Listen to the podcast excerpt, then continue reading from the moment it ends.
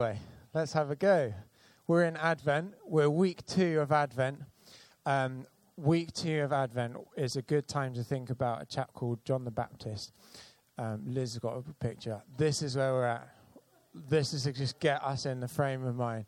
70s vibe. Cat, look, he's in the wilderness. He eats locusts. He eats honey. He's dressed in camel hair he's out he's out there and, and he's odd okay? We're starting with john the baptist week two of advent. Let's should we take the photo? Right that's the frame of mind. And we began right didn't we? Um, abby and betty read the reading. In those days john the baptist came preaching in the wilderness. He says repent the kingdom of god is come near.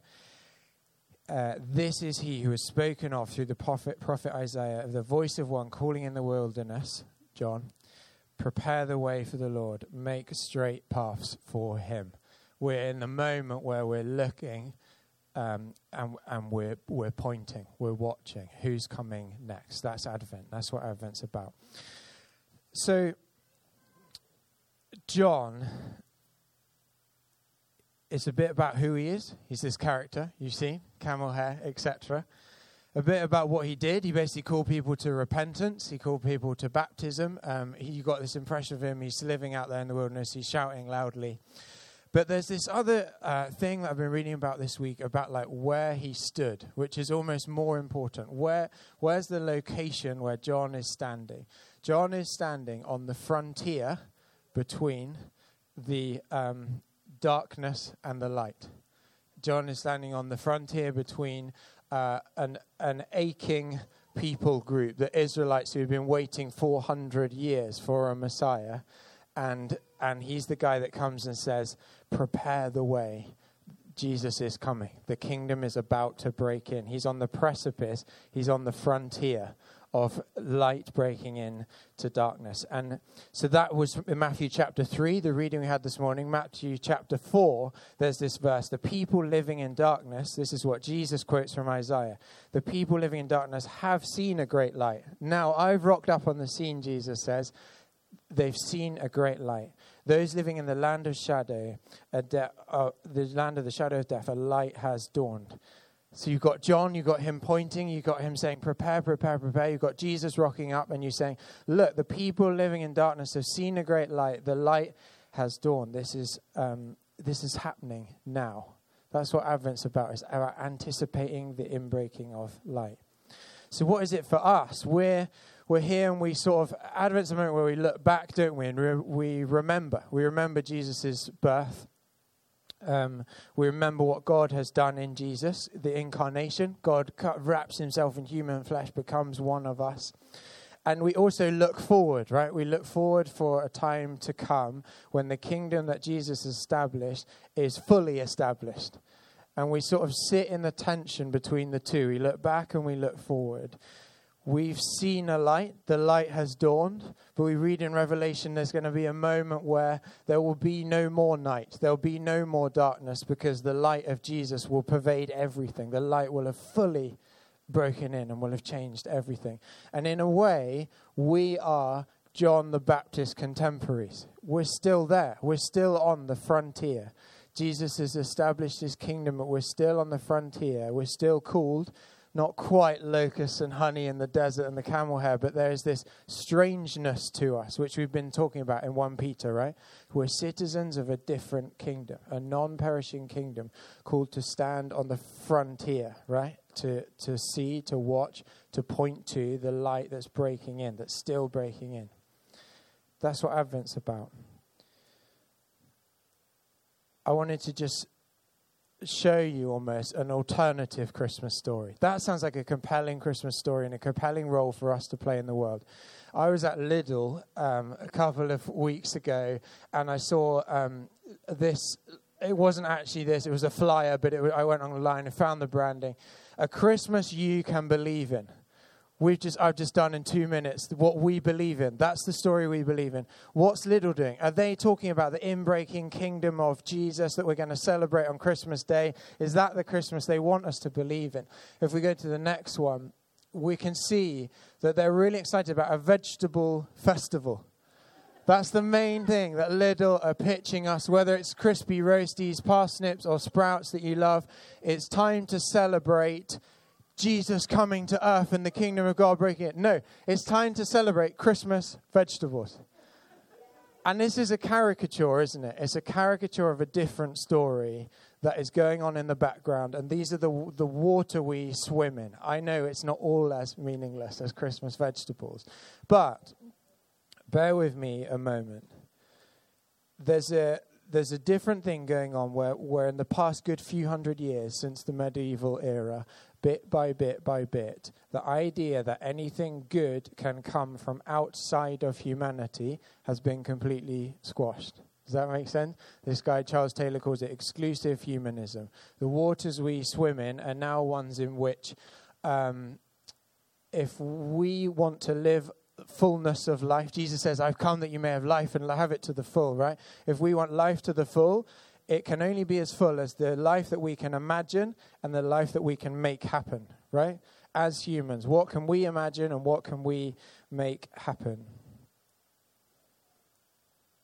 In a sense, what's happened is we've lost hope that a light would come from outside, right? The light comes from outside. And when John's saying, I'm standing here, I'm in the wilderness, I'm pointing out, there's something that you need to be prepared for that you haven't yet seen, right? We've got to the point where it's daft, isn't it? But we've basically look to Christmas vegetables. like, where, where, are we? What are we putting our hope in? What's the Christmas that we're going to believe in? It's some like solid parsnips. it's like brilliant carrots. It's a bit daft, isn't it? But the the flip side of of this is is when we are looking to the magic of, of Christmas vegetables, which another flyer said, Lisa said they're magical vegetables. What is the thing that we're going to be saved from by good carrots, by good parsnips and, and broccoli? It's, it's like a subpar roast dinner, isn't it? The only thing that good vegetables can save us from is bad vegetables, right? But the, but the inbreaking kingdom of God, the light of Jesus, can save us from true darkness, the depth of darkness. Do you understand what I'm saying? There's a shallow view we can have when we're in Advent and we're looking forward to Christmas, when we can only, when we think, um, the good that we can experience, the flourishing, the fullness of life we can experience is that which we can imagine and that which we can make happen. That's when we're looking forward to, to the good. Then we can only look, really, we can only reckon with the bad to the degree that that good solves the bad. Does that make sense? So we end up faffing about a, a rubbish roast dinner. But if we can, if we can fix our eyes on Jesus, the inbreaking uh, Son of God becoming human to show us what it means to live as a truly human, then we can turn around and we can look at the, the depths of darkness and the depths of brokenness. And we can have a deeper view both of the light and of the darkness, not good vegetables and bad vegetables. Right. I wanted us just to then anchor in like a truer story Liz, if you'd pop the slide up. We're not um, that good at this, but many Anglicans get excited about the liturgical year. There's a year, you can see the months mapped on, the little circle in the middle, and there's, and there's different things that happen throughout the year, and so I'm not going to go into all that now. But this is just to call out that Advent has a role. You can see it in December before January happens. And what is it doing? It's anticipating the incarnation. And, and that's where we find ourselves now. And and if some churches basically do readings and worship and all sorts of things that's fully um, influenced by this church calendar. Does that make sense? So when you're in uh, when you're in Lent and you're in March, your, your readings are all associated with that. And the role of Advent in in this view is, is this is our story. You can see the story of Jesus and the story of people of God. Um, to look the darkness square on in the face. That's the role of, of Advent. Um, it's actually to reckon with, um, not to sort of get distracted by festivities, but to reckon with actually in our circumstances and in the circumstances of many others around us and that we see on the news, um, God actually seems strangely absent. There's many scenarios in our lives where God actually seems absent. And Advent is a moment where we reckon with that. We almost look uh, God's felt absence uh, square on in the face. And um, just to put the next one up, Liz, which is the passage. Here's a passage that, if you are following the uh, lectionary, it's called, and we'd be doing this on this Sunday, the second Sunday of Advent. I'll just read it out. It's in, um, it doesn't say there, Mark chapter 13. About that day or hour, no one knows. It's all about the kingdom of God coming. Not even the angels in heaven, nor the Son, but only the Father. Be on guard, be alert. You do not know when that time will come. It's like a man going away. He leaves his house and puts his servants in charge, each with their assigned task, and tells the one at the door to keep watch. Therefore, keep watch, because you do not know when the owner of the house will come back, whether in the evening or at midnight or when the rooster crows or at dawn. If he comes suddenly, do not let him find you sleeping. What I say to you, I say to everyone watch. Here's a parable that the early church got hold of when they were facing the fact that Jesus hadn't yet come back. And it was like, hold on, where is our king? And people were starting to say, well, what, you know, it all came to nothing. They took, they took this parable and they, and they ha- let it shape them. The, the master here uh, purposes a household. We are the household of God, right? Our church. He um, sets them a purpose and gives them a reason to exist, and He gives them all individual roles. And then they feel His absence. He's not there. He's not there. And they anticipate His uh, return. And what is the command in that moment? Is to watch. Like you people in the household of God, the Master's given you each a purpose. Watch. Watch for his return. Do not let him find you sleeping. Being excited about, uh, if the thing you're most excited about is, is whether your vegetables are good or not. In my mind, I read that and I was like, that's sleeping, surely. When, we just, when we're existing at a surface um, level. And I just wanted to land with this idea. Where we're called to watch. We're in the household of God. We've got a purpose. We're waiting. We're anticipating. How, how do we watch? Where do we look for signs of God's presence? And just to, to jump back to a talk I did actually, uh, would have been six weeks ago, when we are talking about um, not being a cozy club. Can you remember that? Like going on mission. And we talked about being, um, being, finding God's presence among the last, the least, and the lost. And Jesus saying, when you, um, when I was hungry, you fed me. When I was naked, you clothed me. When I was in prison, you visited me. There's this strange uh, paradox where we find God's presence amongst God in the middle of God's felt absence when people are in pain in that parable don't have clothes, don't have food, are, in, are isolated in, in, in prison, that's where Jesus says, There you will meet me. When you hang out with those people, when you're faithfully present to those people, that's when you saw me. And I just, I really felt God just wanting to uh, share this. The Advent call on us is to be faithfully present to the pain that we see around us. It may actually be in our own lives or a, de- or a close friend. It may be um, something that we're called to pray for that we see at a distance. You know, the refugee crisis, the energy crisis, the people that are wrong end of a lot of different things that are happening that is quite hard to control. Um, to look that darkness square on in the face and, and to uh, let it sit deep within us and to feel it and allow us uh, and allow a hope to rise that God would break in.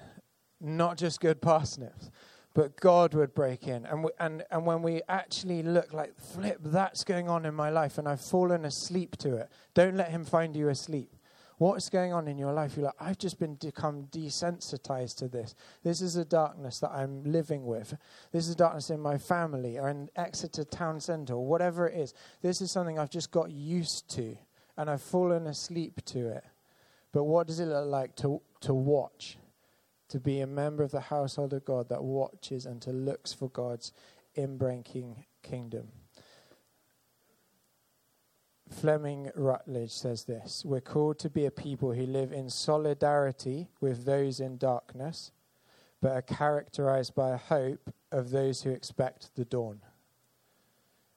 We're to live in solidarity with those in darkness, but characterized by a hope of those who expect the dawn.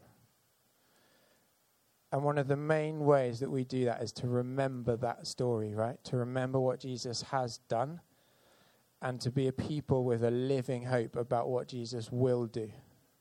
To, to be present with others in their darkness, but to uh, hold on to, on their behalf, for the sake of the world, a living hope about what what Jesus will do. And this is hopefully a helpful segue into communion. This is where this table is where we remember what Jesus has done. The the the birth of Jesus uh, ends up with Jesus at the cross. Jesus came as a stranger, and humanity put him to death. That is what Jesus has done for us. And the invitation, I think, as we come to this table, is to is to reflect Jesus, where are you coming as a stranger in my life? Like, where are you knocking on that door? Where am I being called to watch in the middle of uh, something that's dark? And where is your presence coming to, to me? And where am I being called to hold on to a living hope and, and, to, and to stand in the middle of darkness, but to, to trust that God's kingdom w- is breaking in? And, and that's what we'll celebrate in a few weeks' time when we get to Christmas. So, Pete, you're going to come and lead us through communion.